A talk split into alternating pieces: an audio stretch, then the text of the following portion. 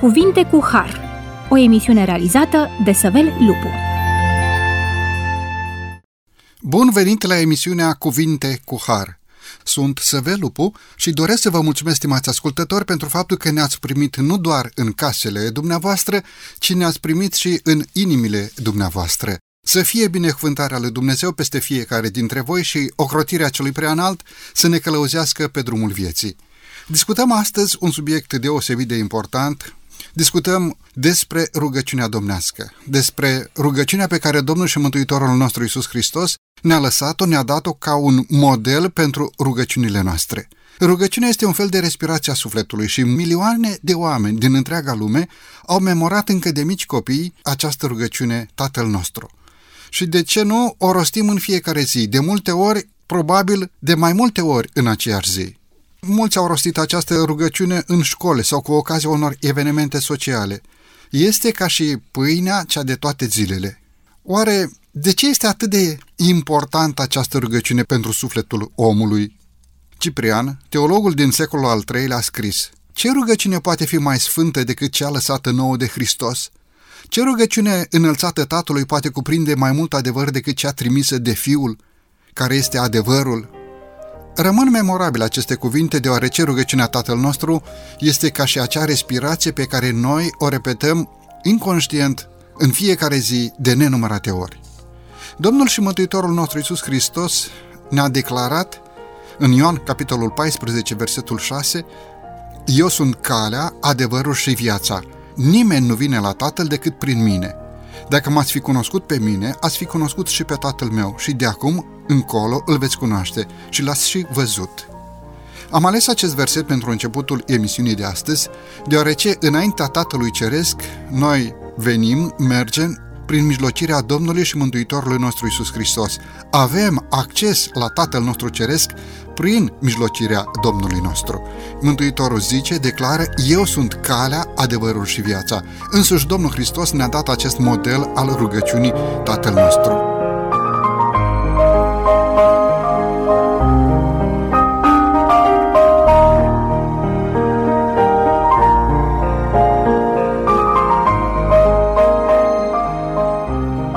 Acest subiect deosebit împreună cu domnul pastor Chirileanu Costel. Domnule pastor, bine ați revenit la microfonul emisiunii Cuvinte cu Har.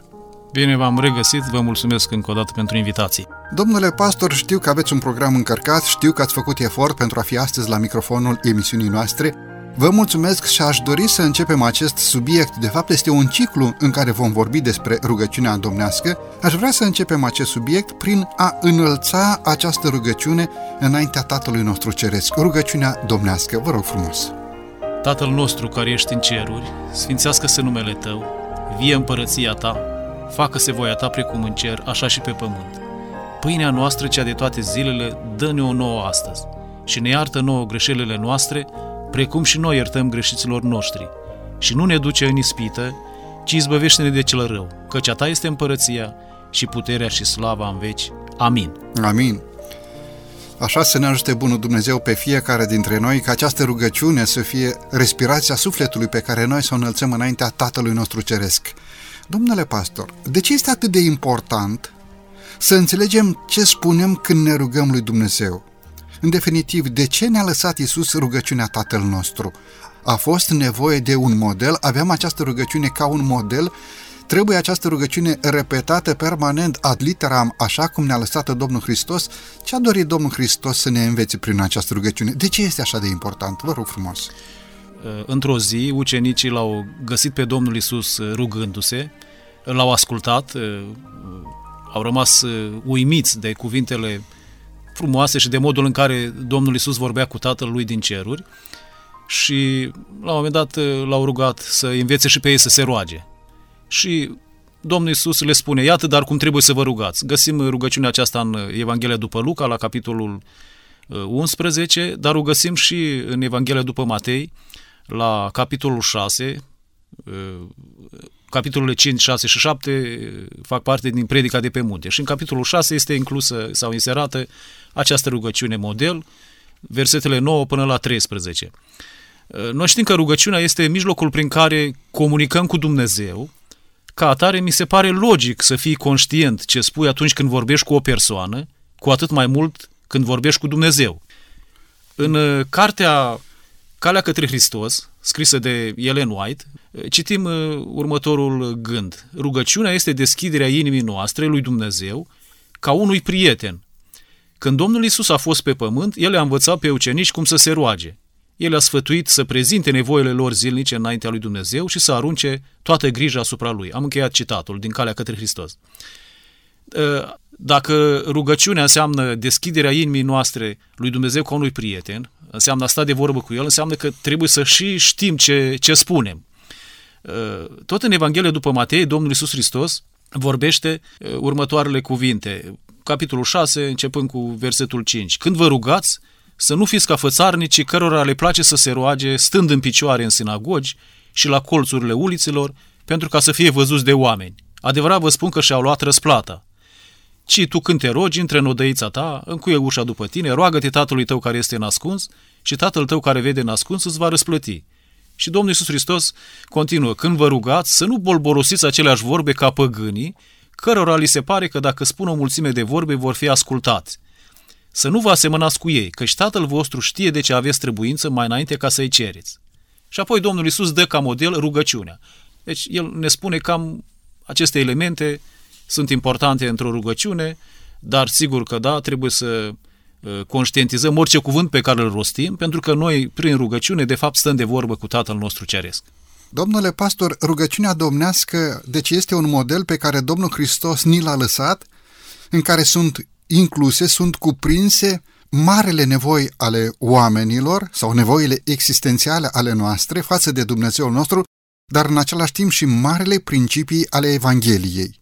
Ați adus în discuție textul din Matei, capitolul 6, și în acest verset ne spune că fățarnicii stau în picioare, se roagă stând în picioare în sinagogi, la colțurile ulicilor, pentru ca să fie văzuți de oameni. Apoi Domnul Hristos zice, adevărat vă spun că și-au luat răsplata. Ce înseamnă această răsplată? Există o răsplată aici pe pământ pentru rugăciunea pe care omul o face? Cum adică și-au luat răsplata? Spuneam adineauri că atunci când ne rugăm, noi stăm de vorbă cu Dumnezeu, în rugăciune ne mărturisim păcatele, îi mulțumim lui Dumnezeu pentru binecuvântările Lui, în momentul în care noi ne rugăm doar ca să fim văzuți de către oameni, nu avem cum să fim binecuvântați de Dumnezeu și ne luăm așa zisa răsplată între ghilimele aici pe pământ, adică ne-au văzut oamenii, dar oamenii n-au cu ce să ne răsplătească. Răsplata este în ceruri, este viața veșnică, mântuirea, pe care sigur nici nu o merităm, o primim prin jertfa Domnului Isus Hristos. Deci acești oameni nu veneau înaintea lui Dumnezeu cu rugăciunea inimii, ci se rugau pentru ca să fie văzuți de semenii lor și, eventual, și-au primit această răsplată, adică au fost văzuți de ceilalți. Corect, adică se rugau doar ca să spună oamenii despre ei că sunt religioși și că se roagă. Da, fără fundament, fără conținut. Da, da. Putem zice în direcția aceasta că rugăciunea are un aspect exterior a formei rugăciunii și un aspect interior a fondului rugăciunii? Cu siguranță. Are și aspectul exterior, dar pleacă totul din interior sau de acolo trebuie să plece, din, din interior. De fapt, de... întrebarea un pic mai profundă. Care este semnificația profundă a rugăciunii model? Adică, cred că Domnul Hristos ne-a lăsat acest model de rugăciune, rugăciunea Tatăl nostru, nu doar pentru a o memora și a o rosti încă de mici copii, Corect. ci ne-a dat o schemă, un model care să exprime nevoile fundamentale ale omului. Care este semnificația profundă a acestei rugăciuni? Așa cum ați spus în rugăciunea model, care este rugăciunea domnească, rugăciunea Tatăl nostru, noi găsim elementele importante care ar trebui să se regăsească în orice rugăciune. Nu-i rău dacă memorăm această rugăciune și o știm foarte bine pe din afară, dar nu întotdeauna când ne rugăm, noi trebuie să spunem rugăciunea aceasta ca pe o poezie. Atunci când ne rugăm, îi aducem lui Dumnezeu mulțumirile noastre, îi spunem nevoile sau doleanțele noastre, stăm de vorbă pur și simplu cu El și nu doar recităm o poezie, dar o folosim ca model. Câteva elemente importante de acolo. Despre pâinea noastră de care avem nevoie în fiecare zi, uh, despre împărăția lui Dumnezeu pe care o așteptăm, uh, instaurată, să ne păzească El de cel rău și alte elemente importante de aici din rugăciune pe care le putem folosi atunci când stăm de vorbă cu Dumnezeu. Nu este doar o poezie, cum ați spus, ci este exprimarea nevoii lăuntrice din inima omului după aceste nevoi existențiale, a-L recunoaște pe Dumnezeu, a aștepta împărăția și viața veacului care are să vină legate de nevoile noastre zilnice, cum ați subliniat pâinea noastră cea de toate zilele, ocrotirea de cel rău și apoi recunoașterea lui Dumnezeu ca fiind suveran al Universului, căci a ta este împărăția și puterea și slava. Da, și mai este un element interesant în rugăciune. Bine, toate sunt foarte importante, dar care merită amintit. La un moment dat acolo spune așa, și ne iartă nouă greșelile noastre, precum și noi iertăm greșiților noștri. Deci sângele Domnului Isus a curs pe cruce pentru ca să ne ierte păcatele, dar dacă noi nu iertăm, nu putem beneficia de iertarea Domnului Isus Hristos. Și este foarte important elementul acesta în rugăciune. Da, mare lecție da. și, din păcate, foarte greu învățăm această lecție. Domnule pastor, ce implică nominalizarea Tatălui nostru Ceresc, Părintelui Ceresc, Creatorului, Creatorului nostru, ca Tată personal? Ce înseamnă că îl recunoști pe Dumnezeu ca Tată al tău personal, Tatăl nostru? Am auzit pe cineva care se ruga mult mai personal, Tatăl meu care ești în ceruri, nu știu dacă este corect, dar până la urmă, dacă omul a dezvoltat o legătură uh, spirituală cu Părintele Veșnicilor, cu Creatorul, probabil că în momentul în care te rogi Tatăl nostru, Domnul Hristos ne-a dat acest model, probabil că este corect să spui și Tatăl meu sau Domnul Dumnezeul meu. Ce implică această da, definiție? N-ar fi incorrect. Eh, Domnul Iisus le-a spus ucenicilor când vă rugați să ziceți Tatăl eh, nostru, pentru că El le vorbea eh, ucenicilor, vorbea mai multor persoane. Dacă i-ar fi spus unei singure persoane, poate că i-ar fi spus și expresia aceasta. Când te rogi să spui Tatăl meu care ești în cer. Nu, nu-i greșit, sigur. E foarte important ca noi să-L simțim pe Dumnezeu ca pe Tatăl nostru. El este Tatăl nostru, dar El vrea ca noi să-L simțim. A numi pe Dumnezeu Tată înseamnă o apartenență. Și apartenența aceasta este reciprocă de exemplu, un raport reciproc de afecțiune, de dragoste. Adică Tatăl este din cerul, Dumnezeu Tatăl este Tatăl nostru, pe de altă parte, noi suntem fiii Lui, suntem copiii Lui. Deci, repet, este o apartenență reciprocă și acest adevăr ne ajută să trăim în mod adevărat, cu optimism, cu bucurie. Dacă știm că Dumnezeu, Creatorul, este Tatăl nostru, Tatăl cine este, de fapt, în viața noastră de zi cu zi? Este cea mai apropiată persoană din, din viața noastră. Tata, mama, în cazul nostru este numit Tatăl nostru. Și este bine să conștientizăm lucrul acesta și atunci când ne rugăm, noi să vorbim cu Dumnezeu ca și cum am vorbit cu Tata. Da, și conștientizezi că aparții cuiva. Conștientizezi Apartenența, sigur. Că sigur. ai o responsabilitate față de Părintele Ceresc. Vedeți, aici este și deosebirea dintre creaționism și evoluționism. Atunci când crezul tău este evoluționismul, nu ai nicio responsabilitate față de înaintașii tăi, pentru că... N-ai tată. N-ai tată, n-ai nicio responsabilitate, deci nu este niciun fel de, de uh, afecțiune în uh, această legătură. În momentul în care îl recunoști pe Dumnezeu ca și părinte al veșniciilor, creatorul Universului și în același timp un tată personal, de fapt aparții acestui tată personal, ai simțământul responsabilității față de Părintele Ceresc. Mi-aduc aminte de, din ceea ce a spus de o discuție pe care am avut-o cu o persoană care nu credea în Dumnezeu. Se declara atee persoana respectivă și la final mi-a zis așa, voi ăștia care credeți în Biblie, cel puțin aveți o speranță de viitor. Noi care nu acceptăm Biblia, suntem cu evoluția, nu avem nicio speranță. Nu, nu, nu există ni, nicio nădejde pentru noi, pentru zilele următoare. Și cât adevăr în aceste declarații acestei persoane? Și eu am spus, cred că e, cel puțin discuția n-a fost în zadar, măcar lucrul acesta bine că l-a înțeles omul, dar mi-a întărit și mie credința, că uite, într-adevăr, eu cred în Biblie, care este cuvântul lui Dumnezeu și am o speranță de viitor. De unde știm că această discuție pe care ați avut-o cu persoana respectivă nu este ca o ancoră a sufletului care să lăgațe de Dumnezeu de veșnicie și într-o bună zi să se întoarcă și să-L găsească într-adevăr pe Dumnezeu, pentru că Dumnezeu se lasă să fie găsit. Corect. Domnule Corect. pastor, mulțumesc mult. E timpul să avem aici o scurtă pauză muzicală, după care vom reveni la microfonul emisiunii Cuvinte cu Har.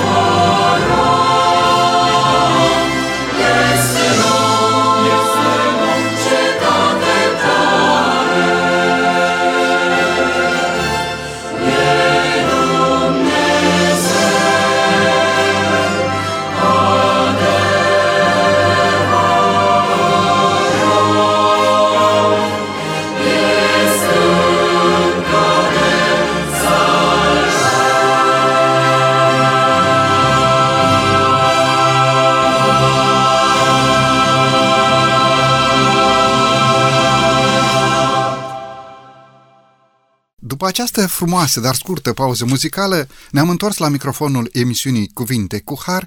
Discutăm astăzi împreună cu domnul pastor Chirileanu Costel, discutăm, analizăm, vorbim, aprofundăm de pe paginile Sfintelor Scripturi această frumoasă rugăciune pe care Domnul și Mântuitorul nostru Isus Hristos ne-a lăsat-o ca un model pentru modul în care noi să ne rugăm înaintea Tatălui. În prima parte a emisiunii de astăzi am subliniat adevărul potrivit căruia recunoașterea lui Dumnezeu Creator Creatorul, Tatăl veșnicilor, ca un tată personal, ne așează pe noi într-o poziție de apartenență față de Părintele nostru Ceresc, dar în același timp ne așează și într-o situație de responsabilitate față de voința explicită a Dumnezeului, Cerului și a Pământului, o responsabilitate față de Părintele nostru.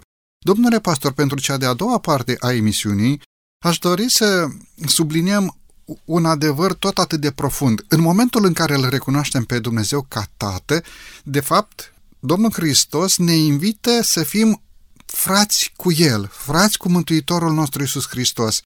Așa. Ce implică acest adevăr? La fel cum uh, spuneam uh, mai, uh, mai înainte, adevărul că Dumnezeu este Tatăl nostru ne ajută să trăim cu adevărat, să, să fim optimiști, să fim fericiți. Ei, același lucru ne-l indică și faptul că Domnul Isus este fratele nostru. Interesant că El ne recunoaște ca frața ai Lui, doar să-L acceptăm și noi ca, ca pe frate al nostru. De exemplu, prin întrupare, respectiv prin asumarea rolului de jertfă pentru omul păcătos, Domnul Isus a devenit Fiul lui Dumnezeu. Iar noi, fiind considerați copiii lui Dumnezeu, în mod automat suntem frații mai mici ai Domnului Isus Hristos. El este tată pentru că Isus este fratele nostru, este tată pentru că prin darul Spiritului noi avem fraternitatea cu Isus și între noi, dar și paternitatea sa. Și mai mult de atât spunea cineva și cunosc uh, un imn pe care îl cântăm și la biserică, mai mult de atât ce mai vrei. Să știi că Dumnezeu Creatorul este Tatăl tău, Domnul Isus este fratele tău care s-a jertfit pentru păcatele tale sau pentru păcatele mele și să trăiesc fericit și bucuros că fac parte din această familie extraordinară de măreață. E frumos atunci când Domnul Hristos uh, îngăduie ca noi să purtăm această titulatură frați cu Mântuitorul, frați cu Mesia. Însă acest lucru de asemenea implică o responsabilitate. După cum omul nu-și poate permite să-l facă de rușine pe Tatăl Ceresc, da? îl face de rușine pe Dumnezeu Tatăl, tot la fel, Domnul și Mântuitorul nostru Iisus Hristos care și-a dat viața pentru noi, după cum bine spuneați, a subliniat acest adevăr, pe lemnul crucii, Mântuitorul și-a dat viața pentru a salva pe acei oameni care se întorc cu toată inima spre El, dar este o responsabilitate pentru a cinsti numele Tatălui și în același timp pentru a respecta și a împlini în viața de fiecare zi cuvântul lui Dumnezeu Tatăl, această fraternitate pe care noi avem cu Domnul și Mântuitorul nostru Isus Hristos ne pune într-o poziție de a-L respecta pe El ca frate mai mare. Da, este o favoare să fim uh, frați cu Domnul Isus, dar trebuie să fim și responsabili. Domnule pastor, de ce este nevoie să ne rugăm? Până la urmă, e ceva care ne cheamă la rugăciune sau este o pornire din interior, o nevoie a sufletului? De ce e nevoie să ne rugăm? Da, cum a spus, este nevoie, o nevoie a sufletului și este nevoie să ne rugăm pentru că noi suntem dependenți de Dumnezeu 100%. Exact așa cum este dependent uh, un copil micus de, de părinții lui. Mulți oameni nu-și dau seama de dependența aceasta. Ei când se trezesc dimineața, ei nu-și dau seama că s-au trezit pentru că Dumnezeu le-a vegheat somnul și uh, le-a păstrat viața mai departe în uh, corpuri, în corpurile lor, dar avem nevoie și trebuie să fim conștienți permanent că noi suntem dependenți de Dumnezeu 100% și dacă Domnul Iisus când a fost pe pământ s-a rugat și despre el spune, spune Evangheliile, că se ruga foarte mult, dimineața, seara, noaptea, avea nopți întregi când stătea în rugăciune și el era Fiul lui Dumnezeu și totuși se ruga, cu atât mai mult avem noi nevoie de rugăciune. Despărțiți de mine, spunea Domnul Iisus la un moment dat, nu puteți face nimic. Iar relația aceasta, legătura aceasta strânsă cu Domnul Iisus, cu Dumnezeu, o putem păstra doar prin rugăciune. Și bineînțeles, sunt și alte elemente, studierea Cuvântului lui Dumnezeu, practicarea lui, dar primul pas este rugăciunea. Discutam odată cu un prieten și discuția a ajuns aici la rugăciune și l-am întrebat exact aceeași întrebare. Tu te rogi, de ce este nevoie să te rogi? Și el mi-a zis, dar tu, tu mai obișnuiești să mai mănânci din când în când, de ce este nevoie să mănânci? Eu aș întreba altfel. Uh, tu mai respiri, pentru că despre rugăciune nu se spune că este hrana, este respirația sufletului. Hrana este cuvântul lui Dumnezeu pe care îl citim, îl studiem, dar rugăciunea este respirația sufletului. Lucrul acesta înseamnă că noi trebuie să ne rugăm mai mult decât uh, citim din Biblie. Adică noi respirăm mai mult decât mâncăm, nu? Haideți să vedem ce este rugăciunea de fapt. Uitați, am găsit în, uh, tot în cartea Calea către Hristos. Această carte scrisă de o persoană care avea o relație strânsă, adevărată, autentică cu Dumnezeu. Și pe, citim așa, rugăciunea este deschiderea inimii noastre lui Dumnezeu ca unui prieten. Odată, putem spune lucrul acesta. Apoi, rugăciunea este respirația sufletului. După aceea, rugăciunea este linia noastră directă cu cerul, adică este cea mai la îndemână pentru noi metodă de a discuta cu Dumnezeu este cea mai simplă metodă pe care o putem folosi să discutăm cu Dumnezeu. Rugăciunea este un proces de comunicare prin care vorbim cu Dumnezeu. El vrea să vorbim, El vrea să vorbească cu noi și noi putem să vorbim cu El prin rugăciune și prin cuvântul sfânt. Prin rugăciune noi îi vorbim lui Dumnezeu, prin cuvânt, când citim Biblia, ne vorbește Dumnezeu. El vrea să comunicăm așa cum are loc o discuție între două persoane pe telefon, spunea cineva. Și așa este. Uh, prin telefon, deci putem comunica foarte, foarte bine. Vedeți că Domnul și Mântuitorul nostru Iisus Hristos ne sfătuiește, rugați-vă neîncetat. Îngăduiți-mă o întrebare, o întrebare care aduce atingere fiecăruia dintre noi. S-a întâmplat de atât de multe ori, sau așa îngăduie Bunul Dumnezeu ca unele rugăciuni să nu primească răspunsul imediat.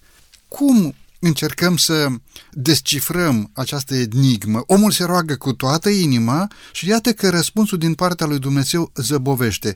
Sau câteodată nu vine deloc. Ni se pare nouă că Dumnezeu nu răspunde. Dumnezeu răspunde de fiecare dată după voința lui divină. Dar cum descifrăm această întrebare? Răspunsuri la rugăciune care întârzie.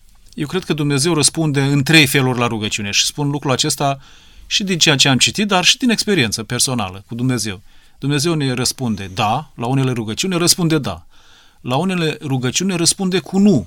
Așa cum uh, îi răspunde un tată, poate copilului. Când el cere ceva ce nu-i bun, tatăl îi spune direct. Nu, nu pot să-ți uh, răspund aici, nu pot să-ți dau pentru că e spre răul tău. De aceea spune Dumnezeu nu. Nu de dragul de a nu ne da ce dorim noi. Uh, și al treilea răspuns este mai așteaptă mai așteaptă. Spunea, citeam undeva într-o carte, zice, pentru cine știe să aștepte, toate, toate lucrurile vin la timp. Pentru A, cine știe frumos. să aștepte. Da, da. Deci Dumnezeu spune, mai așteaptă, pentru că nu-i timpul acum. Timpul poate e mâine, poi mâine. de multe ori noi cădem aici, adică nu avem răbdare, spune, Dumnezeu nu vrea să ne dea, nu vrea să ne răspundă, dar Dumnezeu ne răspunde, mai așteaptă. La ceea ce spuneți acum, uh, mi-a venit în minte o mică ilustrată, acea fetiță mică care abia începe să vorbească, îi cere mamei, mamei, mamei, dăm și mie fierul de călcat să calc și o rochiță la păpușică. Și nu știu care părinte ar încredința unui copilaș, unei fetițe, fierul de călcat să calce rochea la păpușă. Numai că vine o vreme când mama, aceeași mamă și aceeași fată, zice, ar trebui să-ți calci rochița, că ieși și Așa. tu în, în stradă. Când era mai micuță, mama i-a spus, mai așteaptă. I-a dat răspunsul, mai așteaptă. Da, da, da. Și a venit și ziua când trebuia să facă lucrul acela. Adevărul că noi nu putem să-L determinăm pe Dumnezeu în răspunsurile pe care Dumnezeu ni le dă, dar putem să rugăm cu toată inima și de aceea trebuie să stăruim în rugăciune. De aceea Mântuitorul zice, rugați-vă neîncetat. Uh, ce înseamnă să te rogi neîncetat? A te ruga neîncetat înseamnă să ai permanent gândul conectat spre ceruri, spre Dumnezeu nu înseamnă să stai zi și noapte pe genunchi, pentru că în cazul acesta n-ai mai putea face nimic. Dar te poți ruga mergând pe stradă, mergând în mașină, te poți ruga atunci când lucrezi, bineînțeles, te rogi când ești în cămăruța ta acasă, pe genunchi și stai de vorbă cu Dumnezeu, dar, repet, a te ruga neîncetat înseamnă acea conexiune, conectare permanentă la Dumnezeu, la cer gândurile noastre sunt îndreptate acolo. Domnule pastor, se ridică de aici o întrebare din rugăciunea neîncetată. E corect să plătești, să dai ceva altcuiva pentru ca să se roage el în locul tău? Primește Dumnezeu rugăciunea unuia în locul altuia? Vorbesc aici și despre rugăciunea de milostivire, vorbesc aici și despre rugăciunea de binefacere, vorbesc aici și despre rugăciunea pe care noi o înălțăm pentru semenii noștri. Până unde este corect această rugăciune pe care părintele o înalță pentru copil și din ce moment această rugăciune plătită nu își împlinește scopul? Pentru că sunt și rugăciuni care sunt uh, la comandă, așa cum făceau saducheii pe la colțurile străzilor sau pe la colțul ulițelor sau prin piețe și aceste rugăciuni și-au primit răsplătirea, după cum spunea da. Mântuitorul. În primul rând, nu scrie nicăieri în Biblie să plătim pe cineva ca să se roage pentru noi, nici să așteptăm o plată ca să ne rugăm pentru cineva. Îndemnul Bibliei este acesta, uh, mărturisiți-vă unii altora păcatele și rugați-vă unii pentru alții ca să fiți vindecați, Mare putere are rugăciunea fierbinte a celui neprihănit. Deci Sfânta Scriptură ne îndeamnă să ne rugăm unii pentru alții, dar să nu ne așezăm în locul lui Dumnezeu ca unul care iartă păcatul uh, celelalte persoane, deci cineva să vină la mine și să-și mărturisească păcatul, bun, dacă mi-a greșit cu ceva, trebuie să vină persoana la mine să-și ceară iertare. Eu dacă v-am greșit, uh, îmi cer iertare, dar uh, de fapt păcatele le iartă doar Dumnezeu și pentru orice păcat noi trebuie să ne cerem iertare de la Dumnezeu ne mărturisim greșeala dacă i-am greșit cuiva, dar orice păcat îl mărturisim înaintea lui Dumnezeu. Și atunci când spune că să ne rugăm unii pentru alții, aici Iacov spune că mare putere are rugăciunea fierbinte a celui neprihănit. Adică, cu alte cuvinte, noi simțim împreună cu el, suntem altruiști, ne pasă de nevoile celui de lângă noi și vedem problema lui necazul și împreună cu el ne unim în rugăciune ca Dumnezeu să intervină, să-i rezolve o situație sau o problemă spune versetul Bibliei, nu există niciun alt mijlocitor între om și Dumnezeu decât omul Isus Hristos. Corect. Cât privește mărturisirea unii altora a păcatelor, după cum bine ați subliniat, acolo unde am greșit în cer iertare și acolo unde semenul meu a greșit împotriva mea, e normal și corect să vină să ceară iertare. Aici spune unii altora, nu toți unuia. Da, da, da. Adică tot, majoritatea oamenilor unui om. Nu, unii altora, căruia am greșit.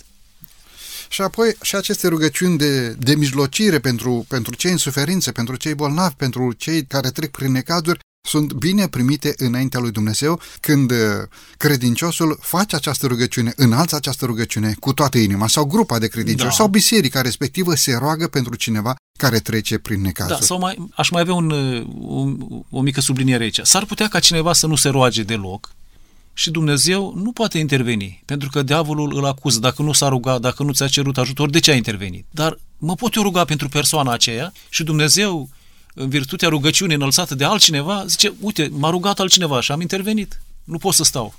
Da, Dumnezeu da. are, argumentul are argumentul în fața Universului pentru a interveni într-o situație corect, corect. în care cel în cauză personal nu, nu, nu se roagă, nu dar s-a rugat, s-au da. rugat alții pentru el. Așa e.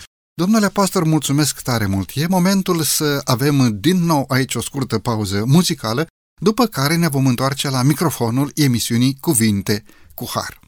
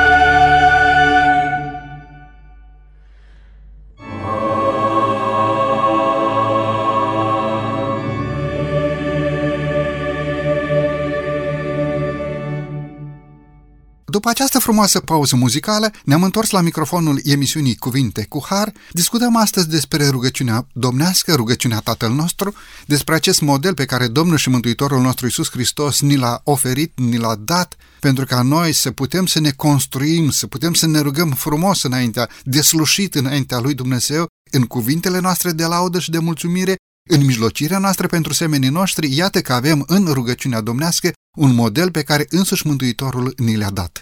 Discutăm acest subiect deosebit împreună cu domnul pastor Chirilianu Costel. Domnule pastor, mulțumesc tare mult pentru faptul că astăzi ați pus timp deoparte, știu că aveți un program încărcat și iată-ne la microfonul emisiunii Cuvinte cu Har. Cu drag. Pentru cea de-a treia parte a emisiunii, aș dori să discutăm, domnule pastor, o anumită întrebare care mi-a fost pusă de mai multe ori. Ce trebuie să spun atunci când înalți rugăciunea? Trebuie să spun ceva care am învățat de mic copil, spre exemplu, înger, îngerașul meu, sau să învăț pe din afară această rugăciune a Tatăl nostru și să rostez de mai multe ori această rugăciune, sau să învăț niște formule, așa cum se zice în popor, purtătoare de har și să repet acele formule permanent înaintea Domnului, ce trebuie să spunem atunci când ne rugăm? Spuneam adineauri că rugăciunea înseamnă deschiderea inimii noastre înaintea lui Dumnezeu ca în fața unui prieten. Ei, atunci când vorbești cu prietenul tău, cu cineva despre care știi că te iubește necondiționat, nu-ți faci mari probleme că nu știi ce să vorbești. Vorbești tot ceea ce te apasă pe suflet, îi, îi spui tot ceea ce crezi că îi face bucurie sau îi cer un ajutor. În discuția pe care noi o avem cu Dumnezeu, e bine să, să ținem cont de câteva lucruri. Ce îi place lui Dumnezeu să vorbească cu noi? În primul rând, El ar vrea să ne ierte de păcatele noastre, pentru că noi suntem păcătoși și deci atunci când ne rugăm, ar trebui să ne rugăm ca să ne ierte și să ne facă oameni noi. În Faptele Apostolilor, la capitolul 3 cu 19, chiar Biblia ne îndeamnă, pocăiți-vă și întoarceți-vă la Dumnezeu ca să vi se șteargă păcatele. Aceasta este cea mai mare nevoie a unui om de pe pământ. Noi toți suntem păcătoși, spune Apostolul Pavel în Romani, toți au păcătuit, sunt lipsiți de slava lui Dumnezeu și prima nevoie a noastră ca oameni păcătoși este să primim iertare de la Dumnezeu. Deci atunci când ne rugăm, e bine ca prima dată să ne cerem iertare de la Dumnezeu. Apoi, mai departe putem să-i spunem nevoile noastre. Apostolul Petru ne îndeamnă, 1 Petru 5 cu 7, aruncați asupra lui toate îngrijorările voastre, căci el însuși îngrijește de voi. Domnul Hristos spunea, nu vă îngrijorați, îngrijiți-vă de ceea ce trebuie să faceți, dar nu vă îngrijorați, aruncați îngrijorările, adică temerile, frustrările, aruncați-le asupra mea și eu sunt gata să intervin și să vă ajut. Sunt prietenul vostru cel mai bun.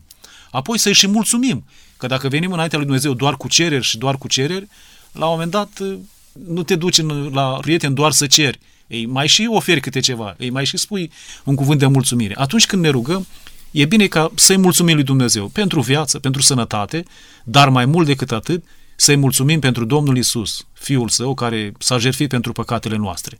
Este un verset în Sfânta Scriptură, Ioan 3 cu 16, este numit textul de aur al Sfintelor Scripturi.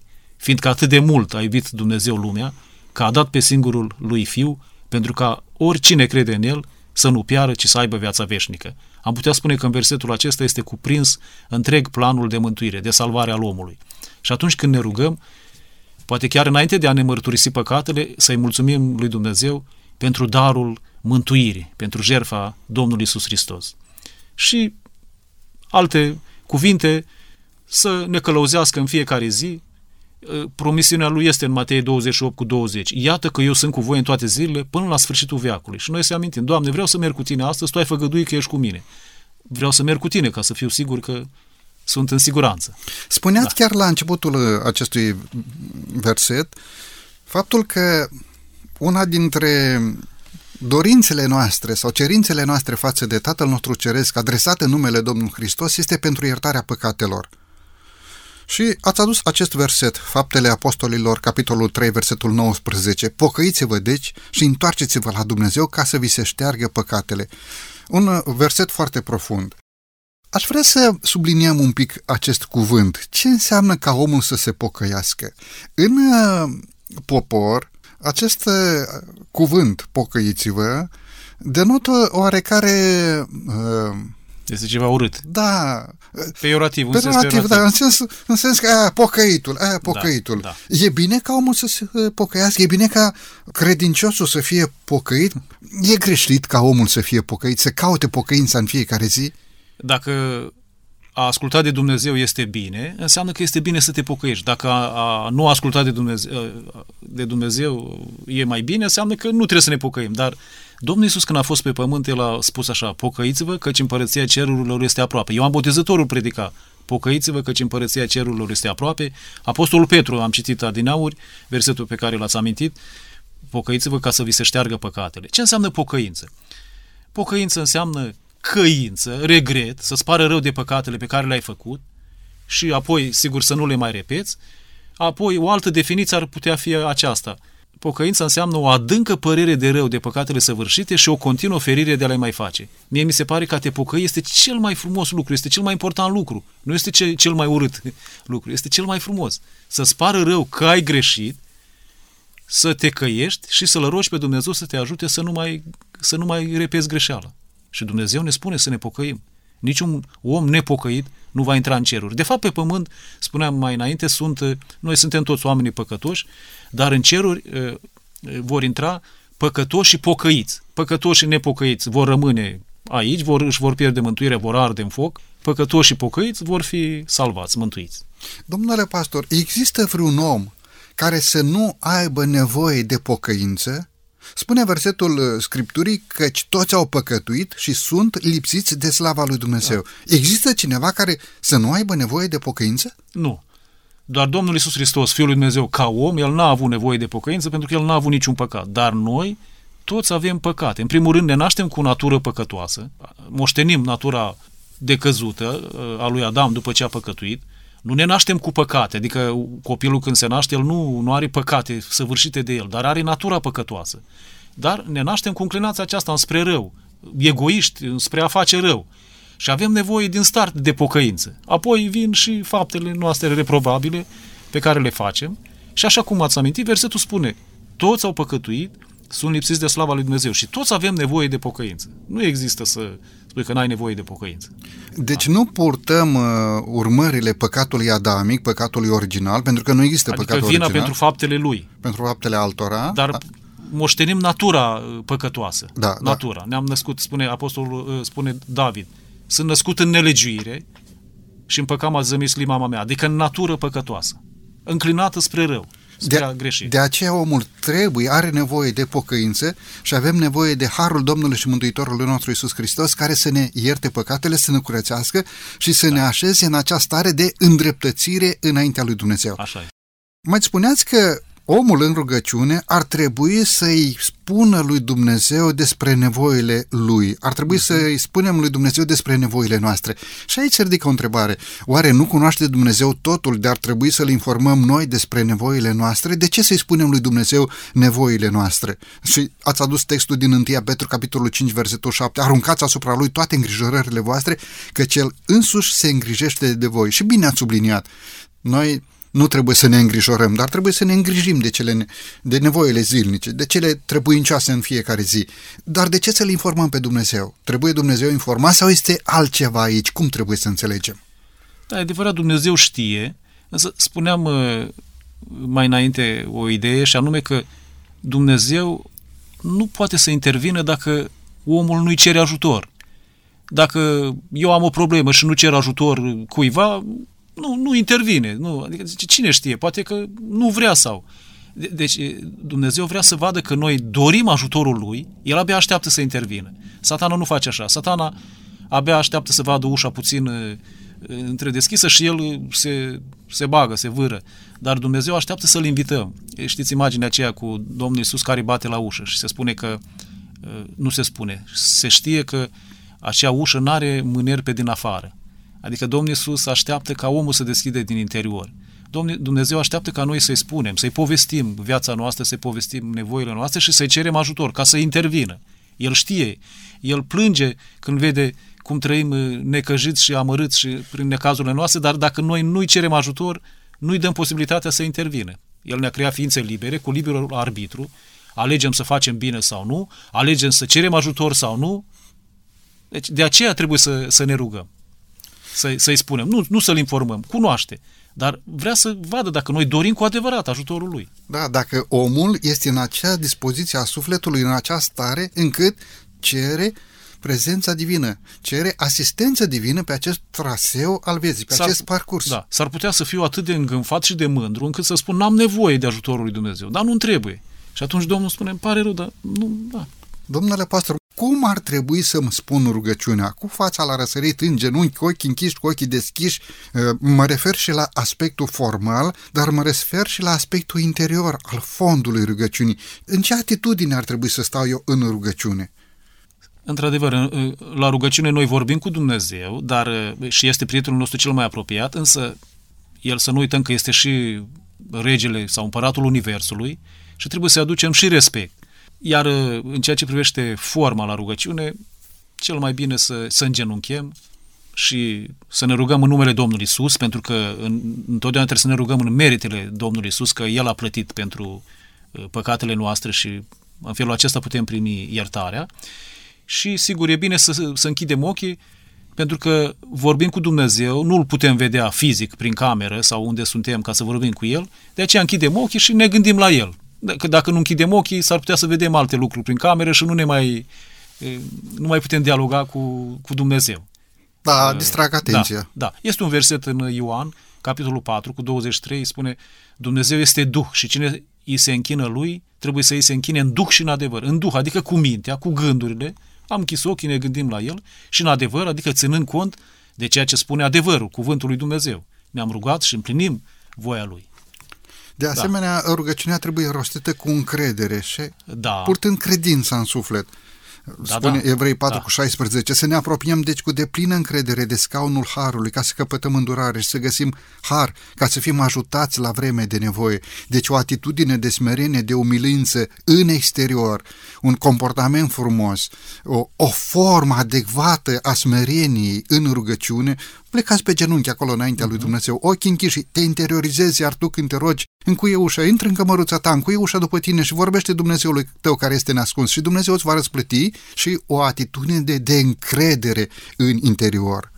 Da, și mai este și celălalt aspect, după ce am vorbit cu Dumnezeu, spune foarte frumos psalmistul uh, David în psalmul 5, Doamne, auzim glasul dimineața. Dimineața îmi îndrept rugăciunea spre tine și aștept. Deci am stat de vorbă cu Domnul, dar nu-i spun eu, gata, i-am dat lista cu ce am eu nevoie și apoi m-am ridicat de la rugăciune și am plecat, am fugit. Stau, stau puțin și aștept. Aștept răspunsul din partea lui Dumnezeu. Și, cum ați uh, completat dumneavoastră, ați adăugat, cu încredere că El va răspunde așa cum este cel mai bine. Și când spun lucrul acesta, mi-l spun personal, mi-l spun mie în primul rând și pentru radioascultători, este foarte important să, să ai încredere că Dumnezeu răspunde cum este cel mai bine, deși uneori ți se pare că nu e răspunsul potrivit. Ție, ca om, ți se pare că nu e răspunsul, dar Dumnezeu răspunde cum este cel mai bine pentru fiecare. Am întâlnit persoane care spun cam așa, nu mai am nicio atracție să mă rog. Nu simt niciun demn să mă rog nu simt nicio chemare divină pentru a mă ruga. Aceste persoane mai au ceva speranță în suflet? Mai există ceva speranță pentru astfel de oameni? Ce ați spune un astfel de om care ar veni la dumneavoastră, domnule pastor, frate pastor, nu mai simt această chemare a rugăciunii? Ce l-ați sfătui? Am citit o carte care se cheamă Uneori nu vine să mă rog. Și în cartea aceea scrisă, bineînțeles după ideile din Sfânta Scriptură, spune că atunci când nu mai simți nevoia de a te ruga, este momentul când să-ți impui să te rogi. Atunci este momentul să, să, să te rogi. Chiar să, să stărui în rugăciune, să insiști. Avem în Sfânta Scriptură cel puțin două exemple. În Luca, la capitolul 11, după ce Domnul Iisus le prezintă ucenicilor uh, modelul rugăciunii de domnești, începe o altă pericopă, acolo spune stăruința în rugăciune. Și se vorbește despre cineva care se duce la miezul nopții la un prieten să-i dea niște pâini, că a venit uh, la el un alt prieten și el nu este pregătit și citim acolo că uh, el poate să spună așa, prietenul acela, nu mă tulbura, ușa este încuiată, copiii mei sunt cu mine în pat, nu pot să mă scol să-ți dau pâine. Și mai departe spune Domnul Iisus, vă spun, chiar dacă nu s-ar scula să le dea pentru că este prieten, totuși măcar pentru stăruința lui supărătoare, se va ridica și se va duce să-i dea pâine. Și mai departe zice Domnul Iisus, de aceea și eu vă spun, cereți și vi se va da, căutați și veți găsi, bateți și vi se va deschide, fiindcă oricine cere capătă, cine caută găsește și celui ce bate îi se deschide. Domnule pastor, mulțumesc tare mult pentru acest răspuns fundamentat în Sfânta Scriptură. Deci există speranță pentru există. acel om care chiar nu-și mai dorește să se roage. Subliniez faptul că această inițiativă de a veni și de a întreba, de fapt mărturisește despre faptul că Duhul Sfânt încă mai lucrează acolo și chiar e momentul să se roage. Domnule pastor, mulțumesc tare mult să fie binecuvântarea lui Dumnezeu peste slujirea și peste familia dumneavoastră. Cu mult drag! Stimați ascultători, din toată inima doresc să vă mulțumesc și dumneavoastră pentru faptul că timp de 50 de minute ne-ați primit în casele dumneavoastră. Bunul Dumnezeu să vă ocrotească pe fiecare dintre voi.